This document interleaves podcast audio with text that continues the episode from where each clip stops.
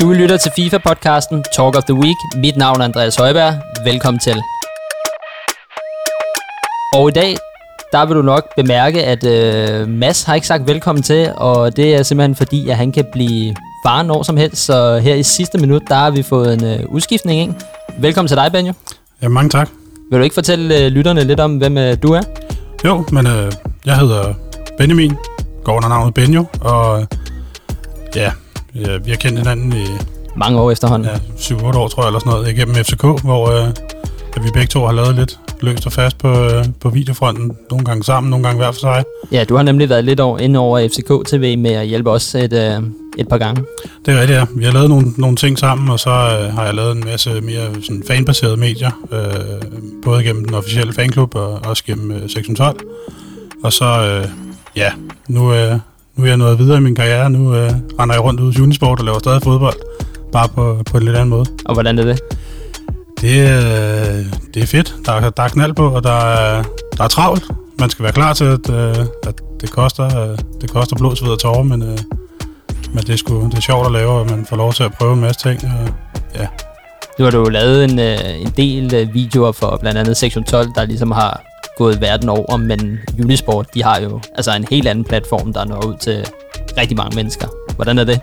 Jamen, det er, det er lidt vildt et eller andet sted at tænke på. Vi har over 2,5 millioner subscribers på YouTube. Jeg tror, vi er den fjerde største YouTube-kanal i hele Danmark. Uh, vi har et absurd stort publikum på øh, samtlige kontinenter i hele verden, og ja, vi, vi sidder og river os selv i håret, når vores videoer de ikke engang har 100.000 views på, på et par dage. Ikke? Det, det er lidt vildt, men, uh, men det er fedt. Ja, det kan, det kan vi ikke lige prale med på FCK TV, men må ikke vi kommer derop på et tidspunkt. Jo jo, det går fremad. Og som en fast del af podcasten, så skal vi jo smage ugens øl, og øh, det er i samarbejde med Kiosk, som ligger nede på Sønder Boulevard 53. Og Benjo, hvad er det for en øl, vi har fået med fra Jannik i dag? Jamen, øh, vi har simpelthen fået en øh, juleøl, som er en rød ale krydret med appelsin, som kommer fra Herslev Bryghus. Det lyder, øh. Det lyder sgu meget godt. Jeg, jeg har høje forventninger til den, vil jeg sige. Herslev Bryghus er generelt øh, et ret godt sted, synes jeg. Øh, nu har jeg ikke smagt deres juleøl, men, øh, men jeg tænker, den er, den er nogenlunde med på igen. Øh, den er på 6%, og ja, den skulle have en fin balance mellem øh, sødme, bitterhed og, og maltsmag. Øh, og så er den brygget på bygmalt og hvedemalt og krydret med økologiske appelsiner, faktisk. Men vil du så ikke øh, hælde op i glasset? Lad så os kan, prøve den, tænker jeg. så kan jeg lige øh, gå lidt videre med ugen, der er gået. Og igen, tusind tak til jer, der lytter med derude. Hvis øh, vi skal tage min uge, der er gået, så er der langt om længe kommet en sejr til, til FCK. Det ved jeg, det, øh, det er du også glad for.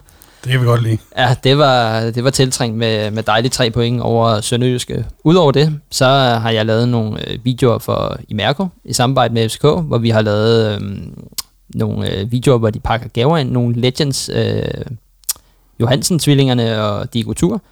Og så udover det, så er jeg sgu kommet i gang med Weekend League, Benjo. Jamen, det var godt at høre. Jamen, Øh. jeg, jeg gik sølv 3. Sølv 3. Ja. Ja.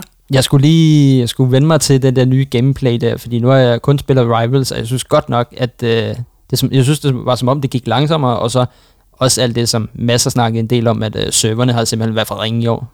Jamen, det er simpelthen også utroligt, at der kan være så stor forskel fra Rivals over til Weekend League, når man tænker på, at det er det samme spil, det er de samme server, der burde blive brugt. At der simpelthen er så stor en forskel, når man lige pludselig ryger over i Weekend League, at det, det kan være så dårligt. Jamen det, jamen, altså vi har jo svinet øh, EA lidt til, og jeg synes også, det er berettiget. Jeg ved, at jeg så Arke, han, han blev smidt ud af en kamp, hvor den ikke rigtig kunne finde ud af, om, om han vandt eller ej. Og det, det prøvede jeg sgu også, hvor det bare sådan lidt, okay, hvornår vurderer I, om jeg har vundet kampen eller ej? Altså det, det er sgu lidt mærkeligt. Øhm, men jeg vandt 12 kampe, tabte 16, og jeg vil sige, at vi, vi, hvis de 5-6 første kampe, hvor jeg ligesom skulle bruge til at komme ind, hvis jeg, ikke, hvis jeg havde vendet mig til gameplayet inden, så tror jeg godt, jeg kunne have fået en, en, øh, en, øh, en god lidt i stedet for. Ja, men det er sådan en klassisk ting, det der med, at man skal lige spille sig i gang i den her Weekend League, synes jeg. Ja. Øh, sådan har jeg det også selv. Jeg starter som regel rigtig dårligt ud, og jeg kan hurtigt tabe en, en 4-5 stykker i streg, og så kan jeg sagtens vinde 5, 6, 7, 8 kampe i streg efter det. Men, øh, men jeg skal jo også lige, øh, lige i gang igen hver gang. Skal vi prøve at smage på den? Ja, lad os prøve skal lige, øh, lige skåle. Det er altid godt. Ja. Og man må også godt smaske i den her podcast. Det kan vi godt lide.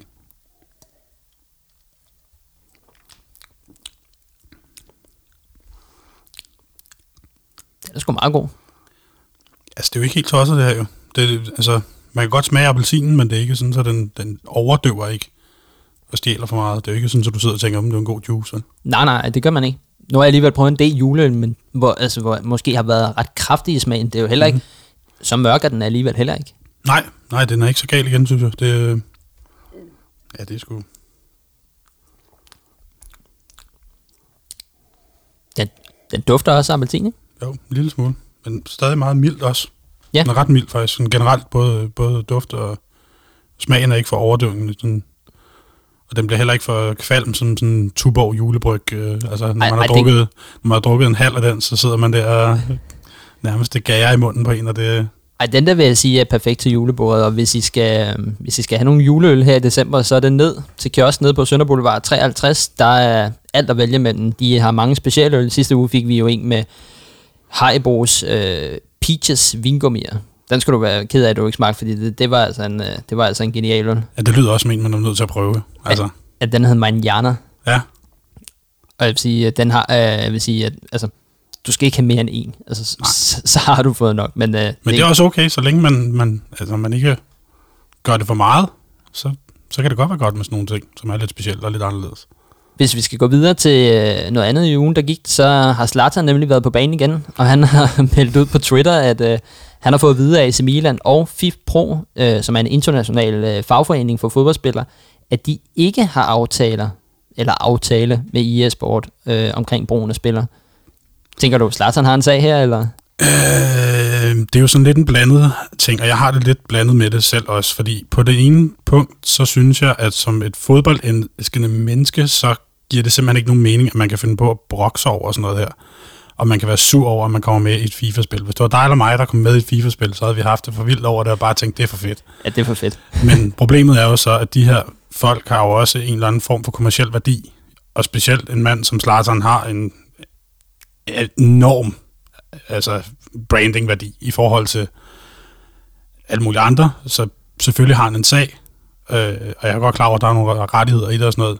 Jeg synes, det er små sko, men jeg ved også, der sidder nogle mennesker måske på Zlatans team, som ikke nødvendigvis er ham selv, men som går rigtig meget op i, at sådan nogle aftaler, dem får man penge for, og det, det, det er nok bare sådan, verden er skruet sammen i virkeligheden. Jamen- det er kommercielt. Altså. Jamen, det er det jo, men hans agent, det er jo, han er jo også agent for Holland, som jo er reklamesøjle for, det, ja. For FIFA 21, så jeg tænker, at hans agent må jo have styr på noget, eller måske han har haft en finger med i spillet. Ja, det er jo svært at sige, om han Mino. Altså, ja. Hvor meget han... Øh, ja, det ved jeg sgu ikke. Det, det, er lidt, det er lidt, en, det er lidt en, en, en svær sag at sætte sig helt ind i, når man ikke helt ved, hvad, altså, hvad der ligger af aftaler, og hvad der ikke ligger af aftaler. Og nogle gange har man også set i de her situationer, at der er lidt uklarhed omkring.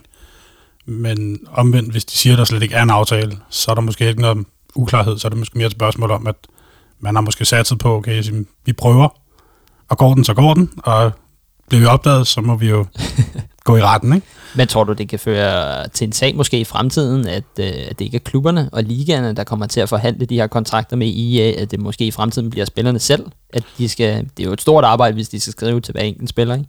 Det er det. Det bliver et kæmpe administrativt arbejde, og det kommer til at koste rigtig mange advokattimer, ikke mindst også at sidde og skulle udforme alle de her kontrakter med de forskellige spillere. Jeg forestiller mig også, at hver spiller koster jo ikke nødvendigvis det samme at have rettighederne til.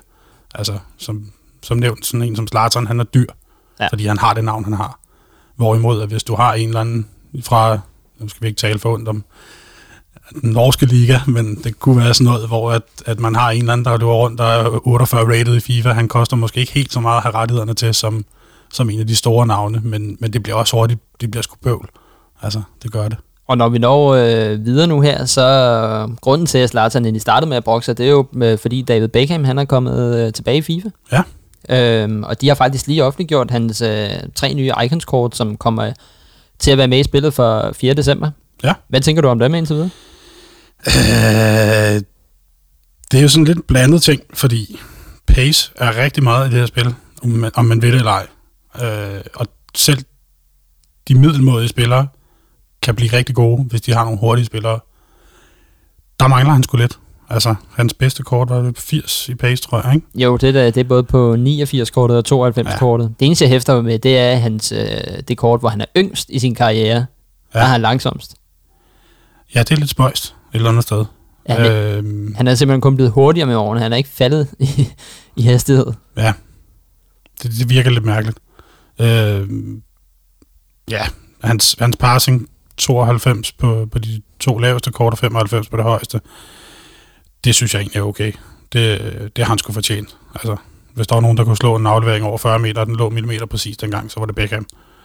Øhm, jeg er næsten ærgerlig over, at nu når hans, øh, det er 87 kort, altså det dårligste kort, der er han central midt, og de to andre, der er en højre kant, ikke? Ja. Jeg er næsten ærgerlig over, at han ikke fortsætter som central midt, fordi så kunne jeg egentlig godt have brugt ham som en offensiv spiller. Jeg tænker også, at han er, altså, ud fra det her kort her, der ville han være rigtig giftig på en offensiv midt. Øh, på en højre kant, der tror jeg ikke, jeg vil kunne bruge ham. Nej, der er han for langsom. Øh, han er simpelthen for langsom, øh, og jeg har brug for en mand, hvor jeg kan trække ind i banen også. Øh, jeg er sgu ikke så begejstret for at, at spille på indlæggene, hvis jeg kan undgå det. Altså, jeg, øh, altså, jeg havde med glæde skiftet, skiftet han ud med Bruno Fernandes, som jeg har på den offensive midt, ikke? Altså, hvor han ja. kunne ligge, øh, ligge der på den offensive, ikke behøvede at være særlig hurtig, men måske lægge sukkerboldene ud til kanterne, eller lave en stikning øh, i midten af banen ind til angriberne, og så samtidig kan skyde ud for feltet. Ikke? Der tænker jeg også, at der vil han være rigtig giftig, for der er ikke nogen tvivl om, at han kommer til at have et rigtig, rigtig godt skud.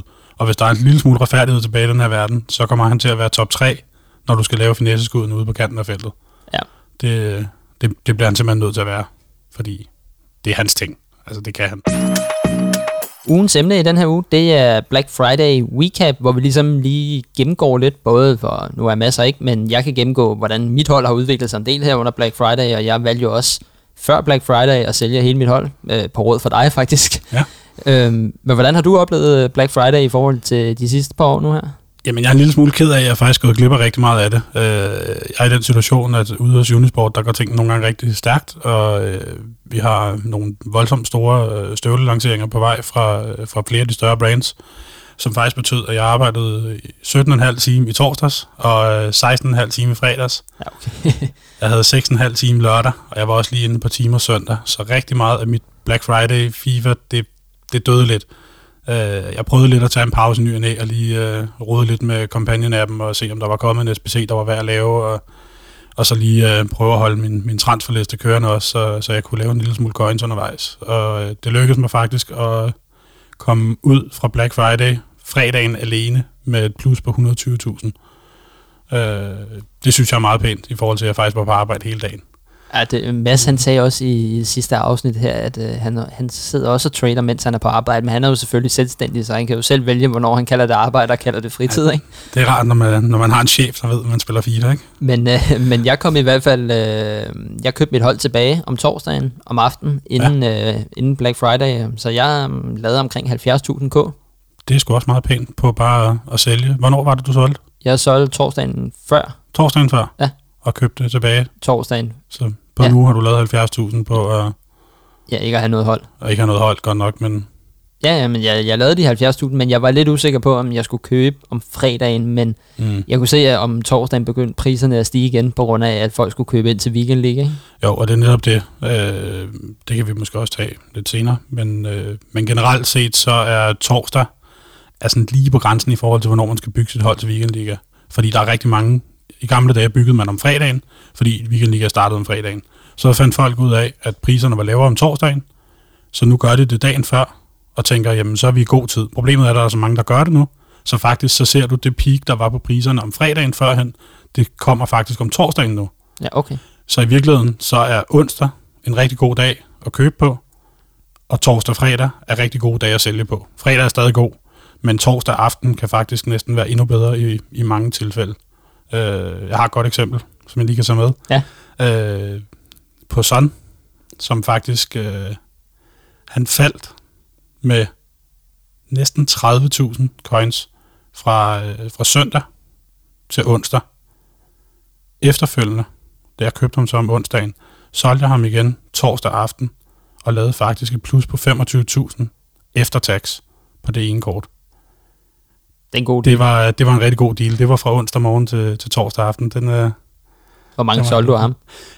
Jeg havde desværre kun coins nok til at købe en enkelt. ja, okay. øh, jeg havde lige lavet nogle investeringer på det tidspunkt i mit, øh, mit hold, øh, så jeg, jeg havde ikke så meget ryg med, men jeg tænkte, nu bliver jeg nødt til at prøve den, fordi jeg havde set, at hans pris var, var en af dem, der svingede rigtig meget i forbindelse med Weekend League. Og rigtig mange, der købte ham. Rigtig mange, der solgte ham igen, lige så snart Weekend League var slut. Så det var, det var en risky investering, men den virkede. Jeg, øh, jeg, nu, jeg fik jo spillet gratis her, da, da spillet kom, og der brugte jeg, tror jeg, omkring 300 kroner på FIFA Points. Men jeg plejer altid at vende med at bruge nogle penge på de der FIFA Points, indtil Black Friday kommer, fordi jeg føler, det er der, du mest kan lave den, altså ændre dit hold mest, fordi der ligesom er bedre spillere i pakkerne, ikke? Og jeg havde købt for, eller jeg, jeg havde købt 12.000 FIFA Points, og pakket nogle af de der 125k pakker, 100.000 pakker og sådan noget. Tror, jeg fik fire Joe Gomez i hans normale kort, og jeg havde ham i forvejen, og han var i mellemtiden faldet. Jeg tror, jeg havde købt ham for, det ved jeg ikke, omkring 70, og var han faldet ned i 65.000, ikke? Mm. Og så søndag aften har jeg 4600 points tilbage, falder i søvn på sofaen, vågner op klokken 1 og tænker, skal jeg lige gå ind og se, om der er noget et eller andet, inden at vi når til Cyber Monday der, ikke? Ja. Og så køber jeg, kan jeg råd til en pakke på 125k, for ingen skid. Jo, jeg tror, jeg fik ham der på the Week, der hedder De Lort, eller hvad han hedder, mm, ikke? Fedt, ja. Øh, og så havde jeg råd til to 25k pakker. Jeg åbner den første. Får også igen lort. Øh, og så er jeg ved at slukke tv'et, mens jeg lige trykker på at åbne den sidste pakke.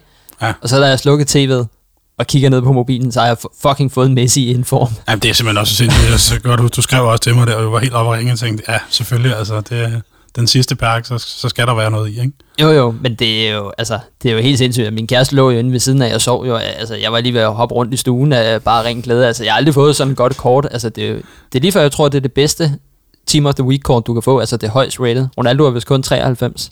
Ja, det tror jeg, du ret i. Jeg tror faktisk, Messi så er det det højst rated, du kan få på, på Team of the Week. Øhm, og det fik jeg så solgt for omkring øh, 1,2 øh, millioner coins. Det er jo også en meget pæn kapitalindsprøjtning at lave. Og lige oven i øh, Black Friday har været der, så kan man sige, at coinsene er jo på sin vis blevet mere værd nu, mm. end, end de var for, for to uger siden, fordi spillerne simpelthen er faldet i, i værdi, ikke? Jo, og af de nye spillere, jeg så har fået købt til mit hold, jeg har stadig Ederson på mål, så har jeg Telles på vensterbak, Joe Gomez, så har jeg fået købt uh, Van Dijk til midterforsvaret, fået lavet den der liga-spiller med Batterin på mm. højre bakken, ja så har jeg fået øh, Pogba og Kanté på central midt, Bruno Fernandes på offensiv midt, Rashford på venstre kant, Aubameyang helt op foran, og øh, øh, Salah på højre kant, og så har jeg fået lavet Thomas Partey, øh, Once to Watch og Timo Werner. Dem har jeg fået købt på Black Friday. Ja, det er altså også voldsomt. Øh, Timo Werner har faktisk altid været et af mine go-to øh, de sidste to år her. Tre år, tror jeg faktisk, øh, har jeg brugt ham. Fordi, uh, jeg ved ikke, hvad det er med ham, men han, han passer bare til min spillestil. Mm. Helt fænomenalt. Jeg synes, han er fantastisk. Jeg har ikke, jeg har ikke haft ham i år. Uh, Nej, fordi, fordi du kører tysk lige.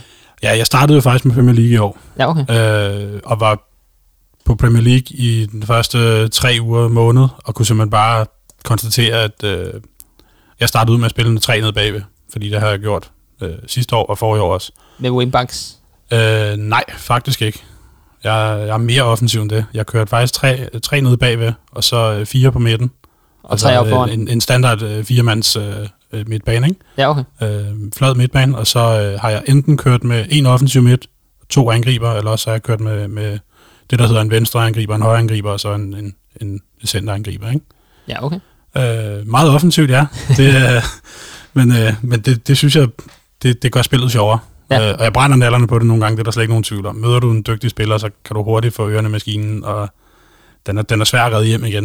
øh, men jeg prøvede så øh, i år faktisk at køre med, med wingbacksene, og kunne simpelthen bare konstatere, at Premier League havde på daværende tidspunkt i hvert fald ikke forsvarsspillere nok øh, som var til at komme i nærheden af prismæssigt, til at lave et tremands centerforsvar, fordi det løb simpelthen løbsk i, i, i pris i forhold til, hvad jeg kunne have fået i de andre ligaer. Ja, plus de ikke har nogen, der er særlig hurtige.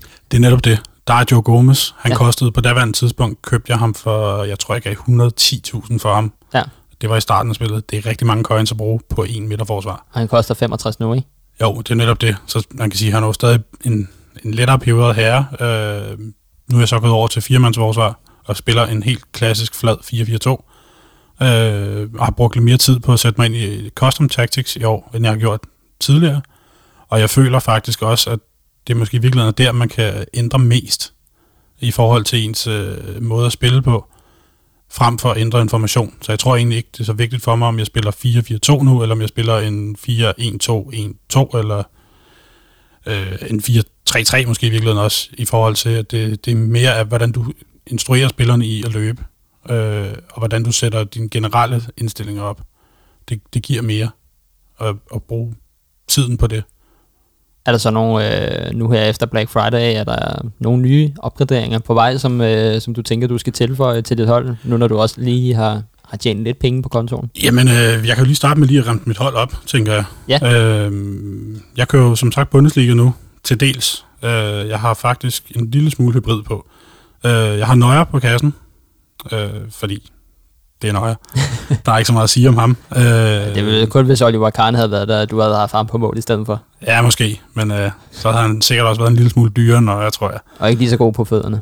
Det er rigtigt, ikke mindst. Øh, men jeg har Alfonso Davis på venstre bak i hans Road to Final kort.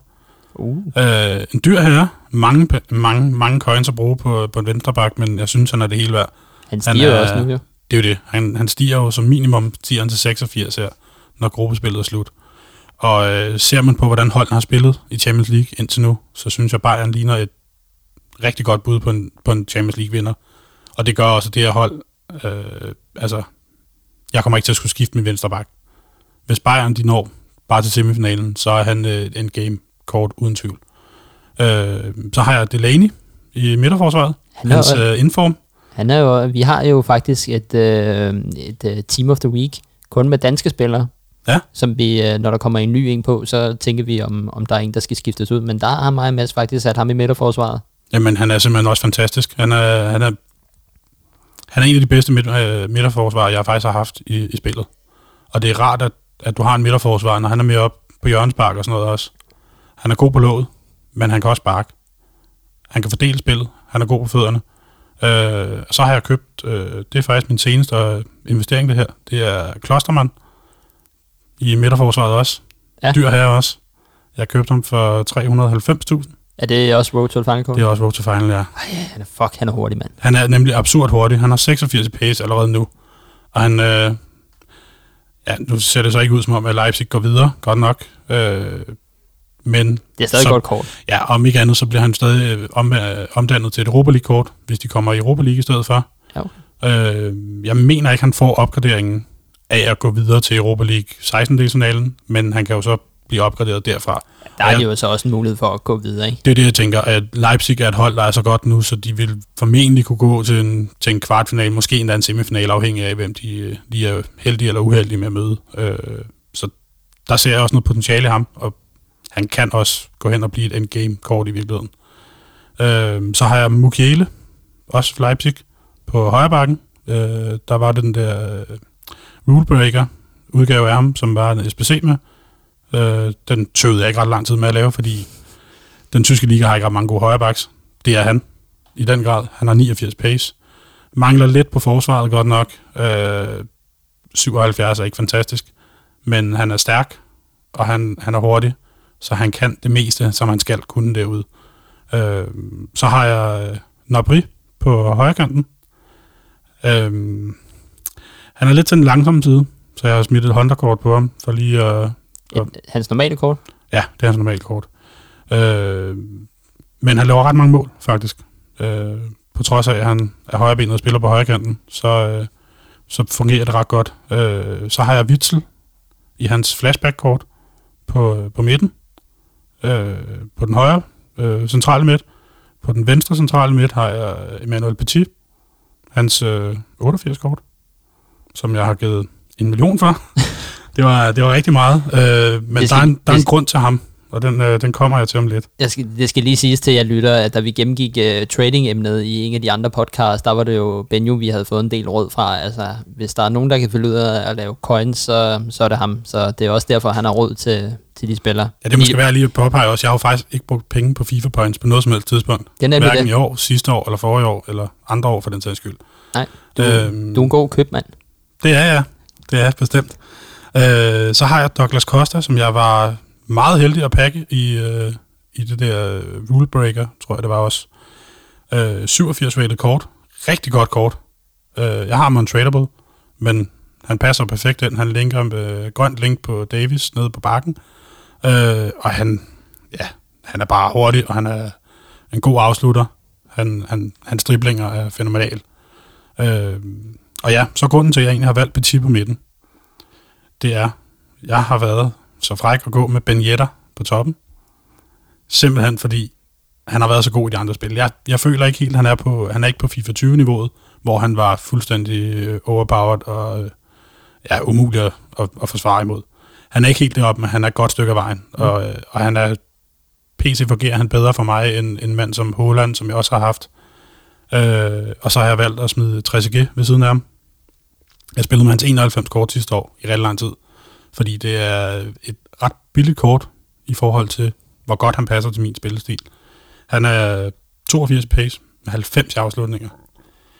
Han, altså, han brænder ikke ret meget inden foran. øh, om det er flugtning, om det er hovedet, eller om det er finesseskuden, han, han sætter den sgu ind. Øh, han er bare, han er, han er en rigtig nier angriber, og det, det er vigtigt at have på sit hold. Så øh, det, det er mit hold lige nu, og øh, den jeg er i gang med at spare op til nu, det hedder Angri på, øh, på venstre i stedet for. Ham kan jeg jo godt lide. Ja, det ved jeg jo. Arsenal-mand. øh, så planen er, at han skal, han skal gå ind på min, på min venstre midt, øh, og så, øh, så kan jeg skifte Petit ud med Ballack inde på midten, og stadig beholde min, øh, min fulde chemistry hele vejen rundt. Det er, det er sådan mit næste. Og hvis vi skal snakke lidt mere om Black Friday, så kom der jo også øh, nogle øh, rule breakers, øh, som man kunne pakke ja, i øh, weekenden her. Hvis jeg skal være helt ærlig, så, øh, så var jeg sgu ikke særlig imponeret øh, over, over dem, der kom. Jeg ved ikke... Øh... Nej, men jeg, jeg ved ikke, jeg føler sgu også lidt, at de, øh, de tager lidt røven på os i øjeblikket med nogle af de der promoer. Jeg synes sgu ikke, at det er sådan... Det er ikke for alvor noget, hvor man sidder og tænker, wow, det er vildt det her. Og en af de ting, jeg, jeg blev meget altså, chokeret over, nu har jeg jo lige købt Van Dijk i hans normale kort, ikke? som ja. er 90, som ja. jeg gav 300.000 for. Hans uh, Rule Breakers øh, kort, som er 91, hvor han kun er en stats bedre i alle ting, koster 1,3 mil. Ja, det er en hel million mere for en, for en i stat. forbedring. Det, øh, det tænker jeg heller ikke umiddelbart øh, er coinsene værd. Nej. Altså, der kunne jeg finde rigtig mange andre steder og smide en million coins i, øh, i mit hold og, og få noget, der var, der var væsentligt bedre. Øh, og mig bekendt er det heller ikke, fordi han har sådan en vanvittig pace eller et eller andet. Den ligger vist også den er en bedre, så det giver heller ikke nogen mening. Du sagde, at du havde Gnabry på, på højre kanten. Øh, ja. Er du heller ikke imponeret over Sancho-kortet? Øh, nej, faktisk ikke vil jeg sige. Øh, jo, det, det ser okay ud, det gør det. Øh, det er der slet ikke nogen tvivl om, når man sidder og kigger på det, og jeg er ikke nogen tvivl om, at hvis man, øh, hvis man er typen, som, som er god til virkelig at kunne alle de her skill moves og sådan noget, så, så er han også fantastisk at have, fordi han har de der femstjernede skill moves, men ja, prisen kontra hvad du får, synes jeg bare ikke er, ikke, den er ikke det værd. Nej. Ikke lige nu i hvert fald. Øh, og som sagt, Nabri har scoret rigtig mange mål for mig han har rigtig mange assist. Øh, jeg tror, han med undtagelse af mine, mine to farlige franskmænd op foran der, så tror jeg faktisk også, han er den, der laver flest mål på det hold, øh, med længder i forhold til de andre spillere. Øh. Jeg fik jo øh, David Silva i en pakke, som, øh, ja, okay. jeg, som, som jeg kunne sælge. Og så fik jeg Oscar i en øh, Black Friday målsætning. Med ham kan jeg så ikke sælge, men har beholdt ham på holdet, hvis jeg nu skal lave en SBC på et tidspunkt. Har du spillet med ham endnu? Jeg har prøvet at skifte ham ind, men nu fik jeg jo Bruno Fernandes, så jeg har faktisk uh, Kai Havertz på bænken i stedet for, ikke? Ja, okay. Så jeg har tre offensive midt at vælge mellem lige nu. Ja, det er lidt et luksusproblem. Øh, øh.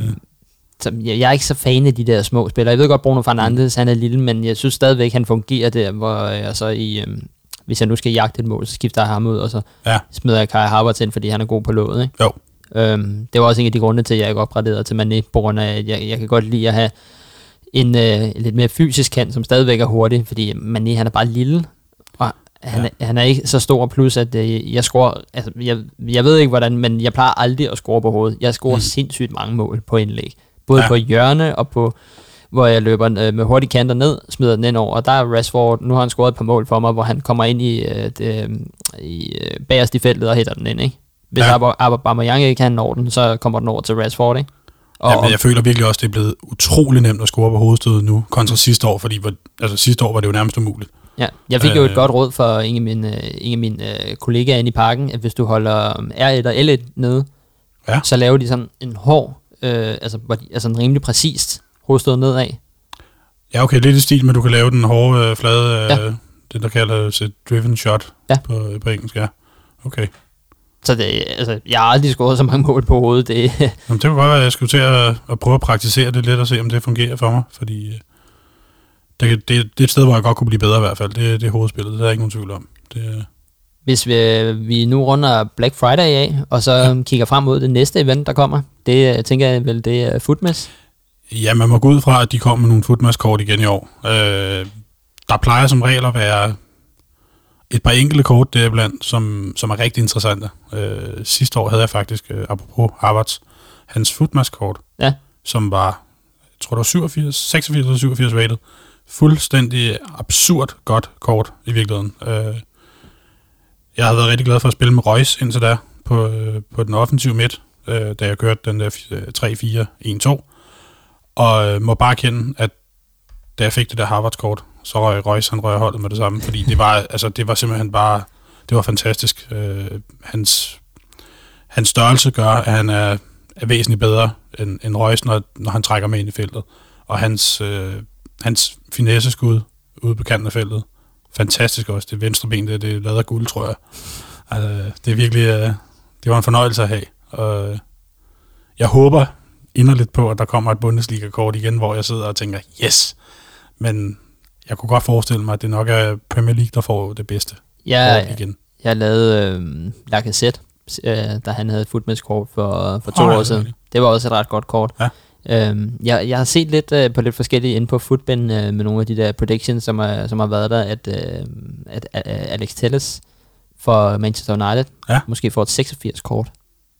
Og nu er det jo ikke, fordi de fremler i gode øh, venstrebacks i Premier League. Nej, ikke rigtigt. Så det, det, det håber jeg lidt på. Ja, ja. Jeg har ham i one to odds 84, sådan så hvis han nu stiger, øh, så stiger, eller kommer på Team of the Week, så stiger mit kort jo også. Ikke? Det er rigtigt. Og deres øh, anden venstreback United, han er langt til skade. Så jeg tænker, at altså, ja, så det er et par sidst i en, i en kamp, hvor de øh, vinder over et eller andet lille hold 4-0, ikke? Altså, ja. så kommer han på. Hvis han lige smækker to, øh, to eller tre indlæg ind, der, der giver mål, så, så har han en opgradering der, det er der slet ikke nogen tvivl om. Så er vi nået til denne uges resultater i Liga League for danskere. Der er Grøn, Marcuso, Niklas Jacobsen, Emil Klinke, Tobias Agustinus, R. Øh, 288 Freddy, Oliver Roberts, øh, R. Øh, 288 Nielsen, Jonas HK 17 og Jannik Rod gået 30-0. Det er alligevel en pæl danskere, der er gået 30-0. Det, øh, hvor mange var det i alt? Det var 1, 2, 3, 4, 5, 6, 7, 8, 9, 10 og nummer 11. Anders Værgang er simpelthen gået 210-0. Ja, det er simpelthen fuldstændig vanvittigt, at en knægt på 14 år, han, han, han kan ikke tabe en FIFA-kamp, jo. Altså, det, det giver simpelthen ikke nogen mening. Altså, vi havde ham, øh, vi ringede til ham i, øh, jeg tror det var anden episode, ja. hvor, øh, hvor Mads han spørger ham, hvad skal man gøre for at slå dig? Hvor han så bare siger, jamen det ved han ikke, han kan, han kan jo ikke spille mod sig selv jo. Nej, det er selvfølgelig også rigtigt nok. Det er et meget godt svar. Øh. Der er en fra Feyenoord også, som øh, er også er gået 210-0, så det er de to, der er lige nu. Okay, de er simpelthen de eneste to? Der er gået 210-0. Jamen, det er også voldsomt. Det er syv weekendligaer. Ja. Og, jeg, med rene sejre. Og Mads, han, øh, jamen, han mener, at Arkes rekord er 240-0. Så den kan han tangere i næste weekend. Ja, det er altså imponerende, hvis han når den. Det, og det er, altså, det er jo helt absurd som 14-årig, at altså, du, altså, han, han fortalte os jo, at han kører alle kampe om fredagen jo. Han spiller 10 timer om fredagen, og så kører han alle 30 kampe Så kører han bare 30 kampe, så er det bare, ja. Ja, ja hvorfor ikke? Altså, altså, det, altså hvad, hvad lavede du? Altså, spillede du, spil, du spillede FIFA, da du var 14, ikke? Jo, det gør jeg. Det gør jeg. jeg har været på FIFA siden øh, FIFA 96. Okay, der, der var jeg et år. Ja, der var jeg, der var jeg 6 år gammel. Det, det var mit første FIFA, øh, men det fik jeg faktisk først lidt senere. Hmm. Det, det var egentlig først, da 97 kom, der fik jeg begge spillene. Øh, så jeg har været i gang siden, ja det må så have været i 96 i virkeligheden, øh, 97 er udkommet. Men også en af de ting, som vi snakkede med ham om, det er det der med, altså hvordan kan du holde koncentrationen og fokus, altså, altså nu har vi jo lige ansat en ny, øh, ny mentaltræner ind i FC København, ikke? Altså, det kræver alligevel noget for en 14-årig at sidde og holde fokus, altså når han, han har jo været bagud 3-0 i nogle af kampene, og alligevel vundet, altså. Jamen det, det er jo det, altså hvordan, hvordan får man den del ind i sit hoved som 14-årig. En ting er, hvis, hvis du har været hos en mentaltræner i, i 10 år, som ligesom har, har hjulpet dig til at, at lægge de der negative ting fra dig, når du kommer bagud, og lære dit hoved, at det her er der altså en mulighed for, at du kan stadig vinde det her, du kan stadig vinde kampen. Hvordan, hvordan, hvordan har man allerede det i hovedet som 14-årig, tænker jeg, når man sidder og spiller FIFA? De fleste 14-15-årige drenge, der sidder og spiller FIFA, hvis de kommer bagud 2-0, så kaster de joysticket ind i væggen, og så øh, trækker stikket ud på Playstation, ikke? Det kender jeg ikke noget til. Øh, nej. Det, har du ødelagt nogle konsoller? Det har jeg ikke, men jeg kan erindre, at du har været tæt på at ødelægge en controller engang. Hvornår? Øh, det tror jeg nærmest er den sidste FIFA-kamp, vi to vi har spillet mod hinanden. Hvor var det hen? Ja, det var hjemme hos øh, vores var det hjemme hos André? Lille fred, André. Ja, rest in peace. Ja. Øh, jeg ved ikke, om øh, skal, vi, skal vi tale om den kamp, eller... Ej, du har nu har jeg jo set, du sidder og blærer dig lidt ja. øh, over for Mads nogle gange, ikke? Jo. Øh, når du har, har kørt ham rundt i managen. Så du, jeg vandt 11-2 over ham? Ja. Ja, og det var, efter, det var selvfølgelig efter, vi havde optaget, optaget podcasten, så vi jeg kunne nævne det i podcasten. Ja, det er jo klart, det er klart. Men ja. den skal du lige have lov til at, at nævne her nu, synes jeg faktisk. Det, det er også okay. Det er fortjent. Det, det er det. Øh, skal vi tale om den kamp der, eller skal vi gå ja, videre? Det, det kan vi godt. Så, okay. lad, så lad os give lytterne øh, noget der. Ja, øh, jeg spillede med Bayern, og du var Dortmund, så vidt jeg husker. Ja, det, det jo, det tror jeg. Det må så have været i FIFA. Ja, hvad har det været? 18? Ja, det tror jeg, det har været 18. Ja. Øh, hvor vi bare lige skulle have en lille, lille for sjov kamp. Og jeg husker det som om, nu må du rette mig, hvis jeg tager fejl, jeg var foran 5-0 efter 20 minutter. Og jeg ender med at vinde kampen. Var det 7-0? Ja, det tror jeg. Ja, tror jeg. jeg, jeg tror, det var de der ja. 7-8-0 eller sådan Ja. Det var, øh, det, var en, det var en hård omgang for dig, det der, kunne jeg forestille mig. Jeg hæfter mig i hvert fald ved, at det kan godt være, at jeg er bagud 5-0 efter 20 minutter, men jeg ja. lukker så heller ikke særlig mange mål. Altså, det kunne have det er langt værre. Det er rigtigt. Du, øh, du får lukket godt af til sidst. Øh, det kan så også godt være, at jeg går lidt ned i gear på et tidspunkt og spiller lidt for smart og skal prøve nogle finder og sådan noget der og kokser lidt det, fordi guderne skal vide, det, det bliver aldrig min stærke side med, med alle de der skill moves, men, øh, men ja, det vil, vi må have en rematch jo. Altså, der er simpelthen ikke andet for, tænker jeg. Jamen, det kan være, at vi kan tage en, når, når vi er færdige med det her afsnit her. Det tænker jeg. Men ingen sociale medier, hvis du vinder igen. Nej, det er klart selvfølgelig. Det, det, har aldrig, altså, det har aldrig fundet sted. Jeg kørte lige hjem efter, efter optagelsen. Ingen kamp. Så er det blevet tid til denne uges uh, Talk of the Weeks FIFA soundtrack, og i denne uge, der har jeg taget et nummer med med Gilly, Ice og Nora Carter. De lagde et uh, nyt track ud her i fredags, uh, som jeg stort set har hørt non-stop lige siden. Og igen, igen Øh, altså det er som om, at når, når mig og Mads, vi har siddet her og snakket, vi mangler noget fodbold i danske sange og sådan noget, det er blevet hørt igen nu. Der er en lille fodboldreference i form af, at der bliver sagt uh, Sunderland, Yaya Touré, uh, Drogba uh, og Chelsea. Uh, og en af, uh, i omkvædet, der siger Gilly blandt andet, kun løver ved min side, ligesom Sunderland. Blandt andet, ja, ja. sangen hedder Copenhagen, mm. så jeg tænker, han refererer til at løver København, og Sunderland har løver i sit logo. Og Noah Carter, han har også en øh, lille reference med, hvor han siger, I used to run Man City like Yaya. Now we got friends out in friends. Kutte kutte, long hair, Drogba. I'm in Chelsea with a trophy in my arm. Ja. Så der er en, der er en del fodboldreferencer her. Det er der alligevel. Det er ret spøjst at trække Sunderland op af hatten af, af alle klubber, tænker jeg. Ja, han kunne have nævnt Chelsea, mm. eller han kunne have nævnt FC København, tænker jeg. Det er jo det, jeg mener. Øh, der er sådan ret mange at vælge mellem, og så lige Sunderland. Øh. Plus bliver de ikke kaldt The Cats.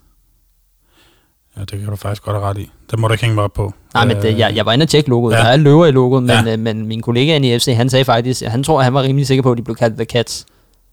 Ja, men, men det er jo også lidt... Løve er vel også et kattedyr. Ja, ja, det er det.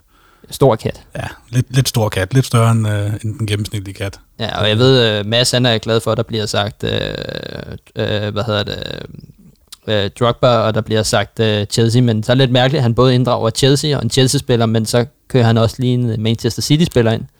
Ja, det er sådan en lille smule forvirret, virker det som om. Ja. Øh, nu har jeg bestemt, ja, hvilke hold holder I med? Ikke? Ja, men det er måske mere et spørgsmål om, at man måske ikke har sådan en reelt et yndlingshold i Premier League, og bare tænker lidt mere sådan, altså det, det er god fodbold, det er fedt at se. Eller det skulle passe med teksten. Også det. Det er formentlig fordi, at det lige uh, rimer på et eller andet, der, der giver mening. Ikke? Så her er Chile, Ice Kid og Noah Carter med Copenhagen.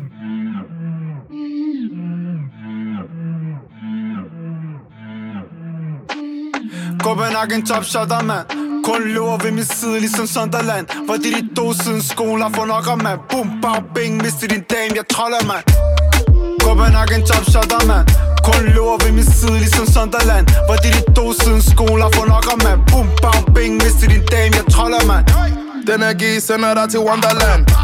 Vi har en connect, selv i Holland Ik, ik ben lidt, når vi noller mand Gal, hun vil i det der big ind i Hakkasan Mami fortæller, hun er sygeplejerske Jeg svarer helt, vi kunne tage en sygerejse Lad mig fortælle dig, hvordan For jeg er ikke som din mand Betaler for alt, selv det dyreste Copenhagen top shotter, mand Kun løber ved min side, ligesom Sunderland. Hvor det de to siden skoler for nok mand Boom, bag, bing, mister din dame, jeg troller, mand Copenhagen top shotter, mand Kun løber ved min side, ligesom Sunderland. Hvor det de to siden skoler for nok mand Boom, bang, bing, mister din dame, jeg troller, mand Carioca, gringo banger, man.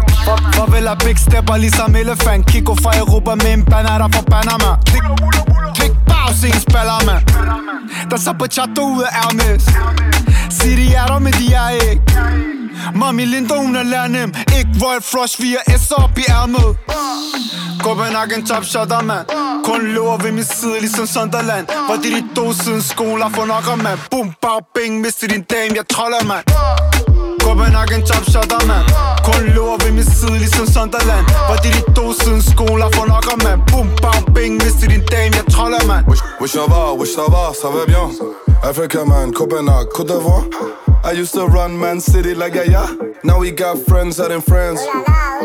Could they, could they long hair, drug bar. I'm in Chelsea with a trophy on my arm. Tell your favorite driller he could go suck his mom, still his gal. Now he wanna get a back ghetto. Copenhagen top shotter, man Kun løber ved min side, ligesom Sunderland. Hvor det de dog siden skoler for nok, mand Boom, bang, bing, mister din dame, jeg troller, mand Copenhagen top shotter, man Kun løber ved min side, ligesom Sunderland. Hvor det de dog siden skoler for nok, mand Boom, bang, bing, mister din dame, jeg troller, mand Om ja, Benjo, jeg kan fornemme nu, efter vi har hørt tracket her, at du er lidt skarpere, end jeg er i, i det franske der, fordi øh, nu har du fundet ud af, hvorfor han nævner Yaya Touré og Drogba. Ja, det er jo simpelthen, fordi han, han omtaler Elfenbenskysten, som på fransk hedder, jeg er ikke god til fransk overhovedet, men uh, Côte d'Ivoire. Ja. Noget den du er i hvert fald. Uh, det er jo fanget af lige. Og han siger African man. Ja, så det er simpelthen måske mere et spørgsmål om, at det er, det er nok mere Elfenbenskysten, han, han, han taler om og til, end det er egentlig et spørgsmål om Chelsea og Manchester City som sådan. Og der kan man sige, at der er Drogba er nok det største, der nogensinde har været i Elfenbenskysten som, som fodboldspiller. Det tror jeg godt, vi kan blive enige om. Det tror jeg også. Så er vi nået til Team of the Week, og øh, mig og Mads, vi plejer jo lige at forberede, og når vi har kigget lidt på kampene, der er spillet, og tænker sådan, hvilke spillere tror vi, der kommer på, men øh, EA, de kom simpelthen til league-holdet allerede i går, så det, det ved vi jo allerede. Ja, Øh, så jeg tænker egentlig bare, at vi, vi finder appen frem. Øh, vi bruger jo Ja.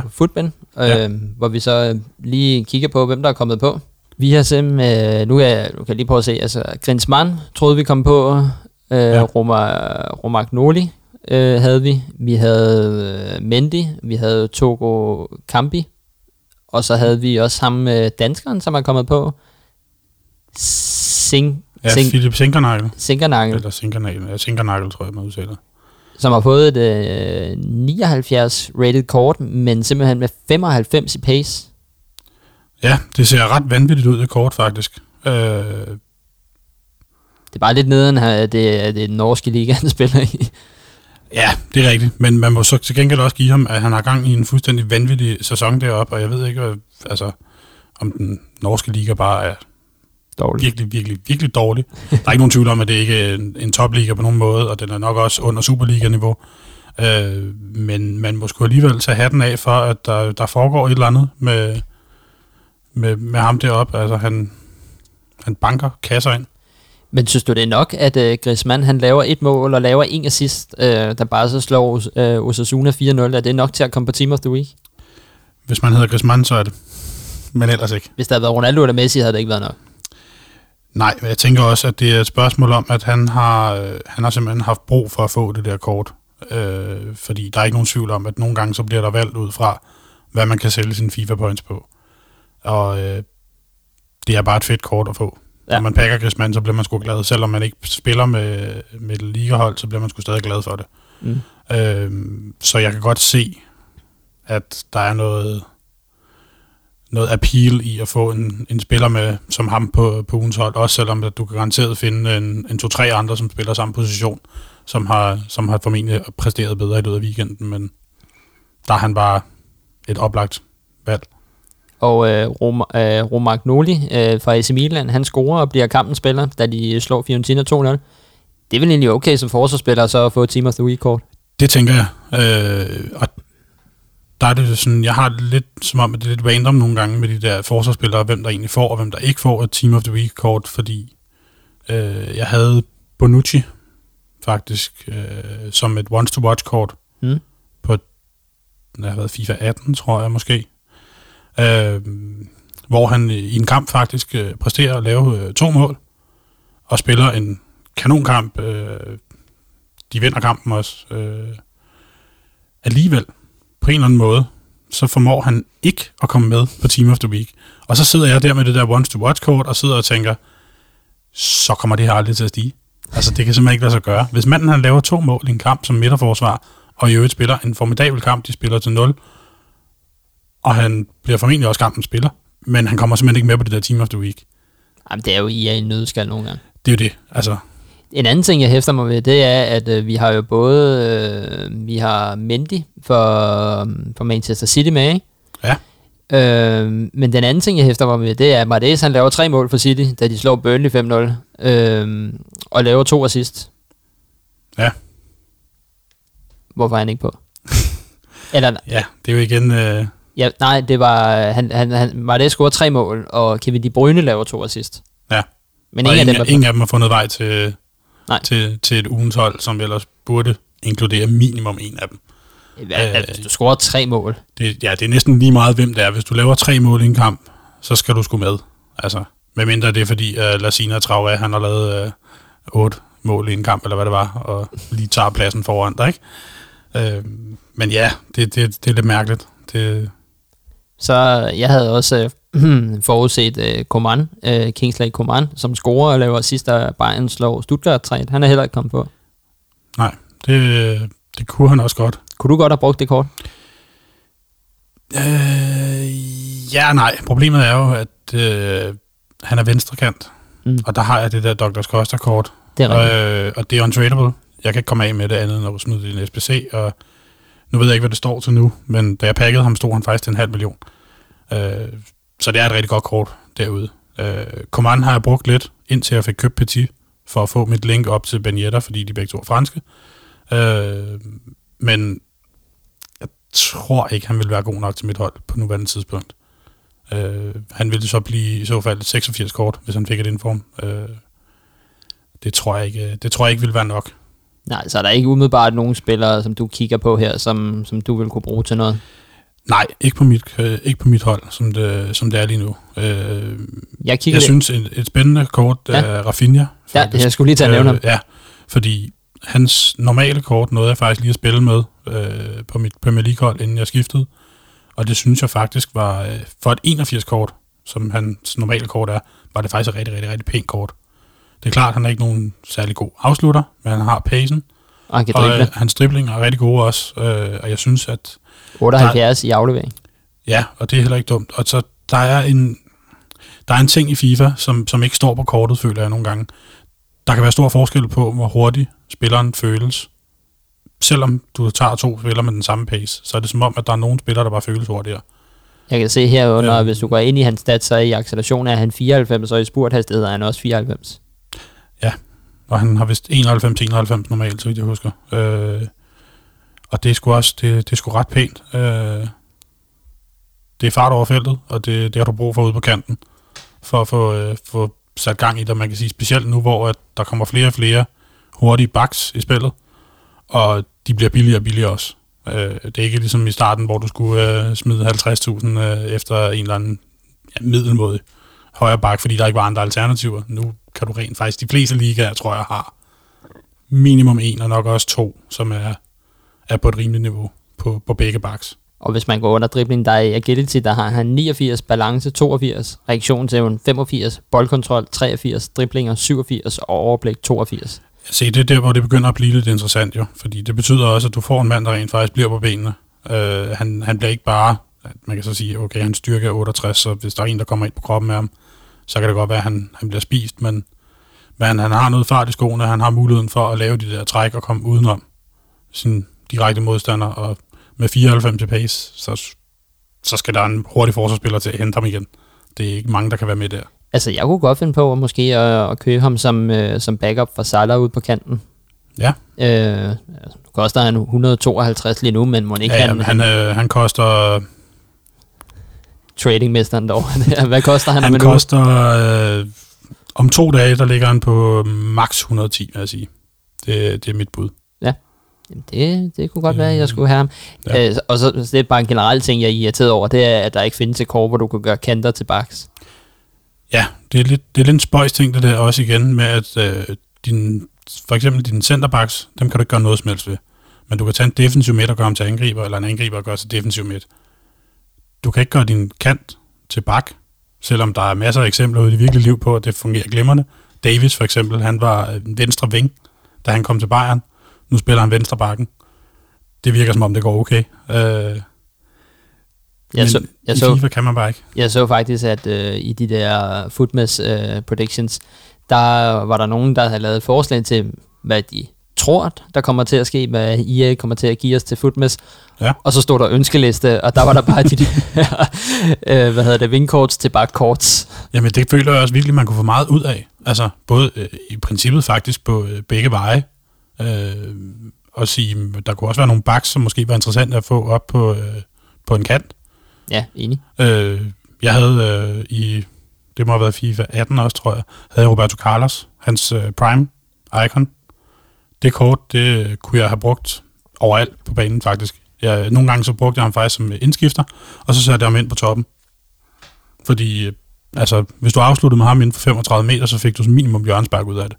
Der var simpelthen ikke nogen målmand i hele det der spil, der, der kunne holde de der bolde. Og han var, han var simpelthen fantastisk at bruge. Det var, Ja, det er også okay vildt. Ja. Øh, nu har du jo teaset lidt for det, men øh, vi har også fået en øh, Road to the Final upgrade, hvor vi har um, Alexandro på, som øh, Ja. stiger fra 86 til 87. Så har vi en Davis, der stiger fra 84 til 86. ja, den er jeg jo glad for jo. Den er du rigtig glad for. Øh, det er en god investering, du har gjort der der. Og som du, som du også nævnte, at øh, må det ikke bare når lidt langt, så du kan få et okay kort. Det tænker jeg i hvert fald. Øh, så har vi en øh, Philip, øh, Philip Andersen fra Porto, der også er stedet til 86. Ja. En, Det er altså øh, heller ikke noget dumt kort, vil jeg lige lov at påpege. Nej. Det, øh, Ham kan du også linke med en del, fordi han er brasilianer, ikke? det er jo det. Og der er jo øh, trods alt en del, der spiller med, ja, nu skal jeg passe på, hvordan jeg udtaler det, men øh, Alex øh, Teixeira. Ja. Øh, som ret ofte møder jeg faktisk. Øh, I hvert fald i Rivals føler jeg, at der er rigtig mange, der spiller med ham. Han har det her specielle kort, som... Tyson et, også. Øh, ja, Tyson også. Der, er- der er generelt øh, ret gode muligheder i, øh, i de brasilianske spillere. Oscar, som du også øh, Ja. er, er så heldig at fået fingrene i. Jamen, det er det, du kan lave et, øh, et okay hold. Ja. Så har vi Grinsmann, der stiger fra 88 til 89. En, øh, endnu en brasilianer, øh, Jesus for Manchester City, der stiger fra 85 til 86. En øh, Conte for øh, Sevilla, der stiger fra 82 til 84. En øh, Mount for Chelsea fra 83 til 85. Og en Salah fra 91 til 92. Ja. Det er et vildt kort. Det der Salah-kort der, hvis, hvis, lad os nu antage, at Liverpool rent faktisk ender med at vinde Ja. øh, Champions League, hvilket nok ikke kommer til at ske øh, i forhold til At de ikke har nogen forsvarsspillere. Og, ja, de mangler et forsvar, og, men det, det er jo et levende eksempel i FIFA, det kan man sagtens. Ikke? Tre mand nede bagved, det er Ja. nok. øh, det har Liverpool så nok ikke engang i virkeligheden tilbage. Nej, plus Matip er lavet glas, ikke? Ja, det er rigtigt. det, der, der mangler lidt, men, øh, men jo, det Salah-kort der, det er jo også altså, det er jo et endgame-kort allerede nu. Det er der ikke nogen tvivl om. Jo. Altså, det, hvis han stoppede med at få upgrades fra det 92, så vil du stadig kunne bruge ham i maj måned. Ja. Fordi det er bare, altså han er, han er, han er god at spille med i FIFA generelt, og det der kort, jeg har ikke selv prøvet det, men jeg kan kun forestille mig, at det var outstanding. Jeg tror, det stod til omkring 1,4, da jeg var inde og kigge, da jeg skulle købe det normale Salah-kort. ja, det er Så det er faktisk dyrere end det kort, jeg fik med Messi. Men det er jo også, igen, han har jo så også muligheden for at få opgraderingerne løbende, kan Ja. ja. man sige. Messi, ja. han sidder fast på det, han nogle gange er på. Ja, det er rigtigt. Øh, vel, så også er okay, når man er 94 rated, synes jeg. Men Jeg tror, altså, hvis Masser havde været her, så han, rim- han var rimelig imponeret over ham der, Gabriel Jesus for, for Manchester City, men jeg er ikke særlig vild med de der, de der små spillere der. Jeg skal altså have nogen, der kan lægge nogle afleveringer, og så nogen, der har lidt fysik, ikke? Fordi Ja. det føler jeg også er en, en stor del af FIFA, ikke? Jamen, det, det er sjovt, du siger det, for det er en af de ting, jeg faktisk også kan huske fra for et år, par år tilbage, hvor vi sad og snakkede om Ultimate Team også, hvor, øh, hvor du kørte med noget CA-hold. Ja. Øh, Hvor de ikke var særlig store. Nej, nej, det, ja, Ja, de havde men- fysik. ja, De havde nemlig fysik. Ja. Jeg kan huske, at du, øh, du valgte øh, sådan ret alternativt i forhold til mange andre CA-hold, valgte du at køre med Perisic på, på kanten, simpelthen fordi han var meget bedre fysisk. Hans styrke var langt højere end, øh, end de fleste andre. Øh, så der var måske i virkeligheden, der var bedre spillere og muligheder øh, på den plads, men du valgte alligevel at gå med ham alene, på grund af, at han simpelthen var et, et, et ja, fysisk monster på det tidspunkt, synes jeg, i forhold til, til hvad han burde være. Jeg tabte ret mange penge den sæson der, fordi jeg tror faktisk, jeg startede med et Premier League hold, så tog jeg et Italien eller CAA hold, Ja. kun fransk hold, og så gik Oh, jeg tilbage Ja. til Premier League, men det var fordi, at der var ham der Lala fra Strasbourg. Øh, Det kan jeg godt huske det kort. Det var højre også fuldstændig absurd, og han bade i informs, og øh, altså, jeg, jeg tror, hans almindelige kort var på 76, og han kom helt op på et 86 kort. ja, og så kom han på, øh, på Team of the Season også, tror jeg, og fik et, øh, ja, et, jeg kan ikke huske, 92 kort, eller hvad fanden det var. Det var, det var fuldstændig vanvittigt. Og han var nemlig bedst også fysik. øh, Altså, var jo... Jeg har jo faktisk været på Strasbourg stadion. Har du det? Ja, i, i 8. klasse, da vi var nede og se, øh, hvad fanden er det, det hedder, det er Europaparlamentet. Ja, det er rigtigt, det ligger dernede. Der, vi havde lige nogle par timer der, så mig og min kammerat, vi tænkte, hvad fanden ligger der her i byen? Så så vi at stadion lå dernede, og så øh, tog vi øh, sporvognen ned for at se øh, stadion der. Åh, oh, fedt. Der var bare åben i det ene hjørne, så vi bare gå ind på stadion. Vi kunne så ikke komme ind på banen, på grund af, at der var sådan en 3 meter dyb vold, voldgrav rundt mellem banen og øh, tribunen. Altså, så skal man ofre sig lidt i hvert fald, hvis man skal derind, ikke? Jo jo, men øh, så gik vi ned i shoppen der, og det var Hummel, der var sponsor for dem. Ja, det er alligevel vildt nok. Øh, og De har det, også hummel. Ja. det var i, det har været i 2010, Ja. tror jeg det har været.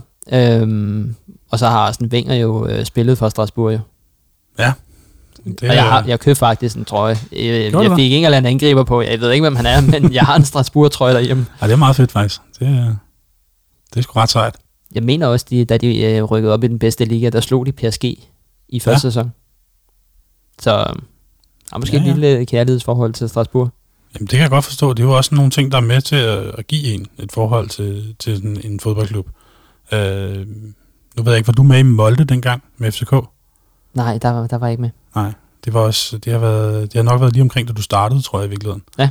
Øh, men der var jeg faktisk oppe med bus. En meget, meget lang tur. Meget, meget kold tur. Øh, til en meget lille by. Hvor øh, vi så vælger at gå, øh, gå op til stadion nogle timer før kampen. Og øh, så går vi over til en, til en dør og tager i døren. Og så er der åbent. Så tænker vi, Nå, så prøver vi da bare lige at gå ind og se. Og sådan, det kunne være fedt, hvis man lige kunne få en, en hurtig smagsprøve på, hvad der ventede, og måske få lov til lige at få en, en hurtig rundvisning eller et eller andet. Ja, ja. Øhm, og vi går ind, og kommer ind helt ind på stadion faktisk, og står inde på tribunen derinde. Og så kommer der to mænd gående imod os, og vi tænker, åh oh, nej, nu, øh, nu, nu falder der brand ned, nu får vi Nu en, bliver vi smidt ud. nu får vi en kæmpe skidevalg, som bliver, bliver smidt ud herfra. Men øh, de her to mænd, øh, norske som de er, går forbi os, og så råber de lige til os, hey, jeg er Molde. Og så øh, lige sådan en knytnæve i hånden der, og så griner de, og så går de bare videre. Og vi står og kigger på hinanden, øh, der har vi været en 4-5 drenge, der er gået ind, og tænker, hvad var det, der lige skete her? Altså, hvorfor, hvorfor blev vi ikke smidt ud? Øh, så vi råber lige efter de der to mænd der, øh, om de ikke lige øh, kunne komme tilbage, og så spurgte vi, om vi kunne få en rundvisning. Jo, vi kunne bare lige gå med i receptionen. Øh, så kaldte hun efter, øh, efter en af de ansatte der, som, øh, som var sådan ret højt op i hierarkiet. Øh, så kom han ned i sit jakkesæt, og øh, han synes, det var fantastisk, at der kom nogen, der gerne ville se stadion. Så han satte der lige en time af af hans arbejdsdag på en kampdag, fordi øh, nu skulle vi da have den der rundtur. Så vi var rundt og se det hele, og vi fik lov til at komme op og se, øh, øh, den norske kongefamilie har deres eget rum inde på stadion. Altså sådan en form for lounge, eller?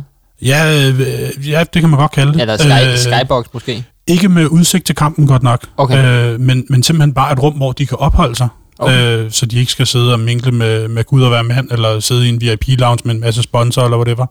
Øh, så de har simpelthen deres eget rum på stadion, hvor de bare kan Okay, ja, sidde og hygge i, øh, i sådan meget kongelige omgivelser også. Øh, så der fik vi lov til at komme ind, og Det burde vi egentlig, egentlig også have til Frederik ind i parken, tænker ja, jeg. det tænker jeg lidt. Altså, ja. hvis nogen har fortjent det, så er det vel ham.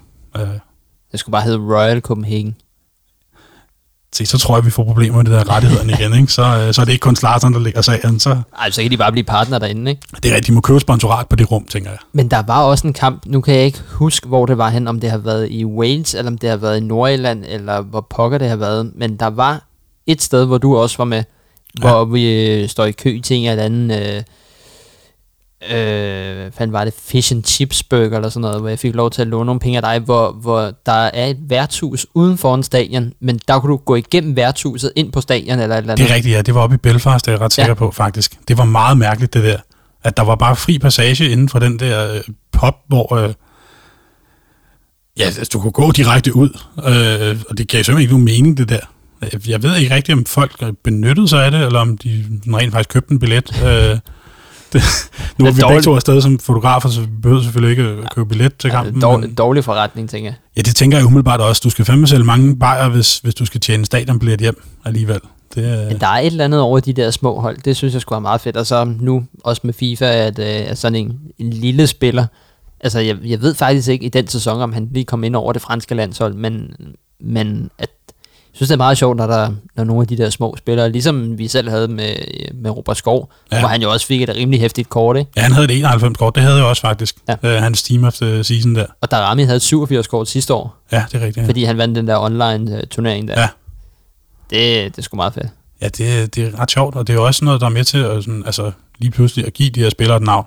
Fordi jeg tror, der er mange, som ser fodbold til dagligt, men som måske ikke lige ved, hvem fanden var ham der Lala, der spillede i Strasbourg og rendte rundt på deres højre bak der. Mm. Øh, men, men så lærer man alligevel noget igennem FIFA, fordi man lige pludselig opdager, okay, ham der, han bliver bare ved med at få, altså han kommer på Team of the Week hele tiden. Så må han jo kunne et eller andet, ikke? Og så får man en eller anden nysgerrighed, og så begynder man at undersøge, og siger, okay, men han spiller faktisk rigtig godt. Øh, og på den måde kan man lidt tage, tage det der med videre i den virkelige verden, og, og få et indtryk af nogle spillere, som du ellers ikke ville måske opdage nogensinde i virkeligheden, fordi du ikke følger holdet eller ligaen i det hele taget. Ikke? Så er det blevet tid til ugens tip, og øh, i dag der har vi kun et tip. Jeg har simpelthen taget et med, men øh, Benjo, du har også taget et tip med. Øh, hvis vi starter med mit, så kæmpe skud ud til Hector Ballerin. Målsætninger derinde, der kan I simpelthen lave ham som ligaspiller.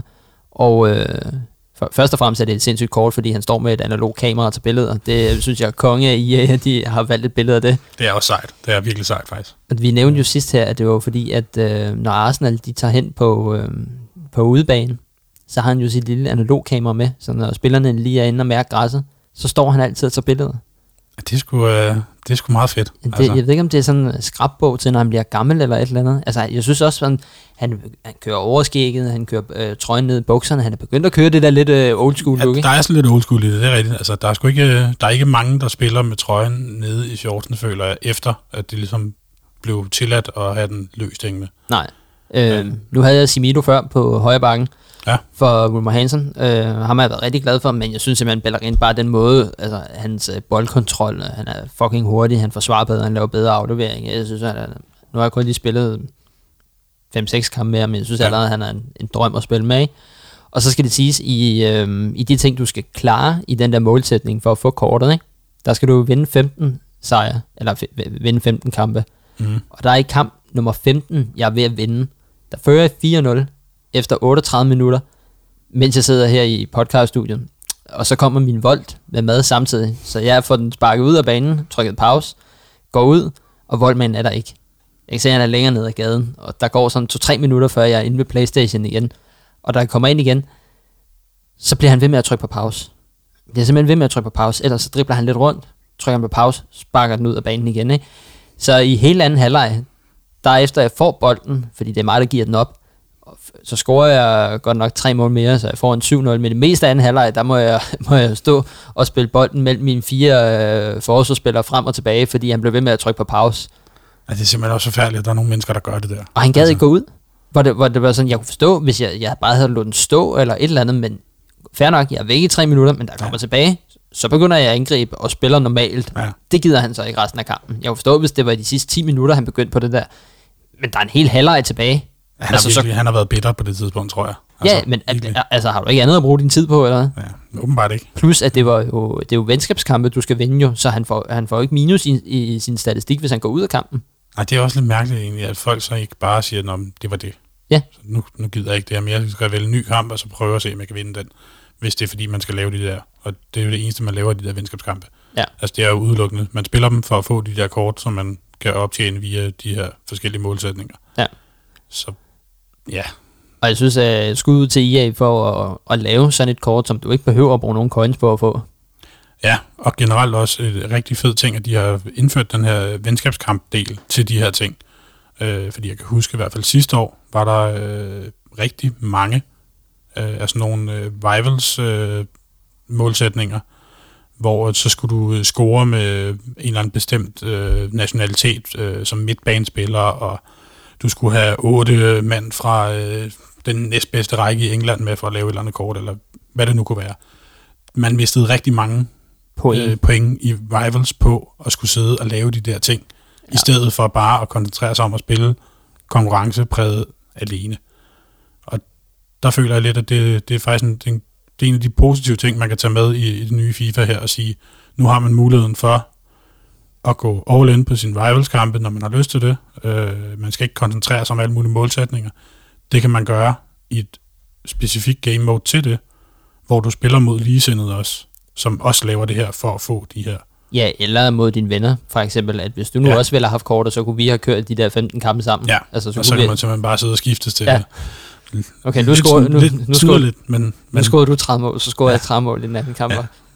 Men jeg har faktisk set uh, inde på Footbin, der er faktisk uh, på nogle af de der spillere der, så er der nogen, der sidder og skriver simpelthen og siger, jamen, lad, lad os uh, omdøbe vores uh, squad til uh, need help for, og så navnet på spilleren.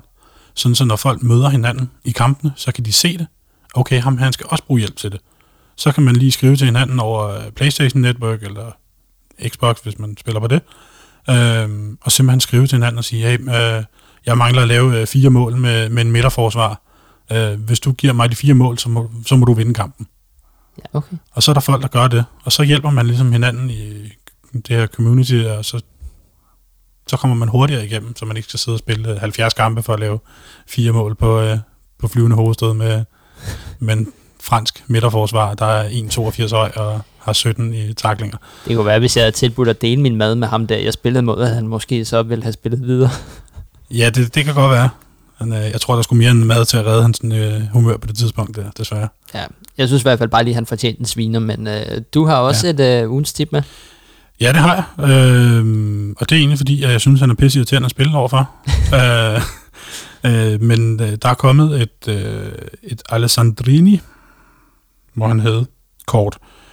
Øh, han spiller den i kinesiske liga, hvilket i sig selv ikke er sådan super fedt. Der er nogle brasilianske spillere, og udover det, så er der ingenting at komme efter den liga. Men han er franskmand, og det gør trods alt, at der er mange, der har mulighed for at linke ham, øh, enten den ene eller den anden vej rundt. Øh, han er højre midt på det her kort, 85 rated, 92 pace, øh, 85 i afslutninger, 87 driblinger, 82 i passing.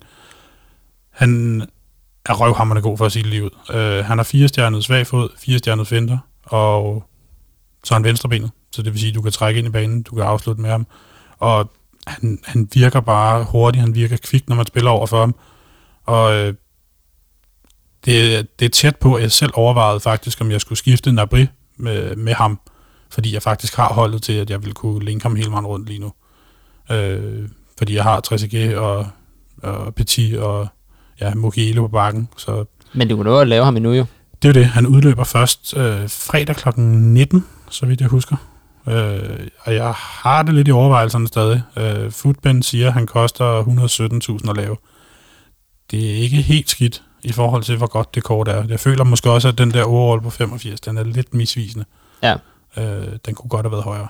Men det er jo ligesom, at jeg lavede, øh, nu skal jeg lige, to sekunder, jeg skal lige finde det frem her. Jeg lavede jo faktisk en, en flash, øh, flashback her i, øh, øh, her i weekenden med Black Friday. Det var, nu skal jeg se, hvor fanden han er henne. Han er så ikke kommet på her. Det er Wes Morgan, jeg lavede. Ja, det der 74 rated kort der. Altså, hvor altså, manden har 73 i pace, 40 i skud, 71 i afvikling og 73 i dribling, 83 i forsvar og 82 i fysik. Ja. Øh, Mit hoved giver det ikke 74. Nej, det, det synes jeg heller ikke. Og man kan jo sige, man kan jo hurtigt sammenligne det og sige, at han har 73 kort normalt faktisk. Så han er blevet en bedre i overall. Øh, hans pace er 43 bedre. Bare lige for at sige noget hurtigt. Hans passing er 30 bedre. Øh, han har 18 mere i dribling. Han har 8 mere i forsvar. Han har 10 mere i fysik. Han har faktisk også 6 mere i skud. Hvis du lægger de tal sammen på den ene eller den anden led, og kun tager nogle af tingene med i forhold til, selvfølgelig så giver det ikke mening, at hans rating skal bestemmes ud fra, hvor god han er til at sparke mål, når han er midterforsvar. Men kigger du på det her kort, så giver det simpelthen ikke nogen mening, det er 74 rated. Jeg lavede ham for 17.500, og jeg kan se, at han står til omkring de 14.000 ja. nu, ikke? Men en af, en af de syge ting, der er, altså under overblik, der er han 93, og så i fysik, der er han styrke af 87, men han er jo så også absurd stor, ikke? Det er rigtigt. Og så ja. i korte afleveringer, altså når du skal, hvis du spiller den op for forsvaret, der er han 95. Ja. Altså det er en mand, der kan finde ud af at aflevere bolden, ikke? Det er det. Og øh, personligt har jeg det sådan, at jeg er rigtig glad for de her midterforsvarer, som kan spille fodbold. Ja, det er der øh, mange, der ikke kan. Det er der nemlig rigtig mange, der ikke kan. Og det er også derfor, jeg var rigtig glad for at have et kort som uh, Rijkaard, for eksempel, for i år, øh, som hans midterforsvar-kort. Jeg tror, det er 88 rated. Øh, en af de bedste midterforsvar, jeg har haft overhovedet. Øh, netop fordi han er så god på bolden. Han har stadig pacen med sig, men han er, han er bare boldsikker. Og jeg føler lidt, at nogle af de der store forsvarsspillere, der, de kan godt blive en lille smule for usikre. De bliver lidt klumpet, lidt langsomt, og det, det kan bare koste. Altså, det kan koste rigtig meget at have sådan en mand, der lige får bolden og skal tage øh, to berøringer, inden han kan tage træk, fordi så spiller du over for Aguero eller en eller anden, der bare lige øh, prikker bolden væk, og så sparker han bolden i kassen, så er der mål. Ja. Øh, men ja, øh, West Morgan-kortet, ja, det, det er sådan en rigtig EA-ting, det her, tror jeg. Det, det skal ikke give mening. Øh, generelt er det mærkeligt at lave et 74-rated flashback-kort, synes jeg. Øh, jeg synes flere af de der flashback-kort er mærkelige i det hele taget. Øh, Aguero har også fået et, der er dårligere end hans nuværende. Jeg ved godt, han er hurtigere, men, men han er stadig lavere rated. Og det er sådan lidt at sige, jamen, kan du huske den gang i din karriere, hvor du ikke var lige så god, som du er nu? Det skal vi sgu da fejre. Ja, det fejrer vi. Det, det, det føler jeg ikke rigtig giver mening. Altså, de her flashback-kort, de blev introduceret i FIFA i, var det 18 eller 19, tror jeg, ja. de første kom der gav de rigtig god mening. Man kunne lige pludselig have nogle af de der øh, lidt aldrende angriber, som fik sig et kort på, på 90 eller 92. Jeg kan huske Slatans kort blandt andet, Jamen, som vi begge jeg. to havde. Øh, fantastisk mand at sætte ind øh, fra bænken. Jeg havde David Lewis også. Det er rigtigt, han havde også et rigtig, rigtig fornuftigt flashback-kort. For hans toptid i Chelsea? Jo, og det er jo det, jeg mener. Der, der, der vælger man ligesom at sige, okay, vi vælger hans, hans highlight i karrieren og sige, der peakede du. Det fejrer vi nu. Nu er du godt nok på vej nedad nu skal du have et kort, som ligesom kan huske, hvor god du var. Ikke? Øh, Torres fik et rigtig godt kort, kan jeg huske. Mener også, David Villa fik et. Iniesta havde også et. Ja, det tror jeg. Øh, der giver det rigtig god mening jo, fordi det er spillere, som rigtig mange mennesker også har et, et, en eller anden form for forhold til. Altså man kan sige, uanset om du holder med det ene eller andet hold, om du er til Real Madrid eller Barcelona, en mand som Iniesta, han er fandme svær at have. Er det... Altså en fænomenal fodboldspiller, og virker også som en meget sympatisk fyr. Og jeg holder hverken med, med Barcelona eller Real Madrid for den sags skyld, men, men det var også en kort, hvor jeg sad og tænkte, jamen, bare nostalgien i at kunne spille med Iniesta, det var fedt. Øh, det tror jeg ikke, jeg kommer til at føle omkring Wes Morgan. Det havde jeg nok heller ikke, hvis han havde fået et godt kort, men nu sidder jeg bare på det der kort og tænker, at det var underligt. Det var alt for denne uge. Vi ser frem til næste uge, og håber, at Mads han formentlig kan være med os, men uh, tak fordi du uh, havde lyst til at være med, Benjo. Jamen uh, selv tak. Det har været hyggeligt. Og ja. sjovt at nørde lidt igennem. Er du klar til næste uge, hvis uh, Masses kæreste nu ikke har født endnu? Ja, jeg må holde mig på standby indtil da, tænker jeg, hvis, uh, hvis ikke uh, er hun når at føde inden. Og selv hvis hun når at føde, kan det også være, at der er travlt derhjemme. Uh, det er der som regel, når man får et lille barn, kan jeg godt afsløre. Husk, I kan følge os ind på Facebook og Instagram, samt skrive til os, hvis I har nogle emner eller noget, som I synes, vi skal gennemgå her i podcasten. Og lyt til podcasten inde på Spotify og Apple Podcast. Og husk at lave en anmeldelse inde på Apple Podcast, hvad I nu synes om podcasten her. Vi håber jo selvfølgelig, I synes, den er god. Tak fordi I lyttede med. Vi ses. Vi ses.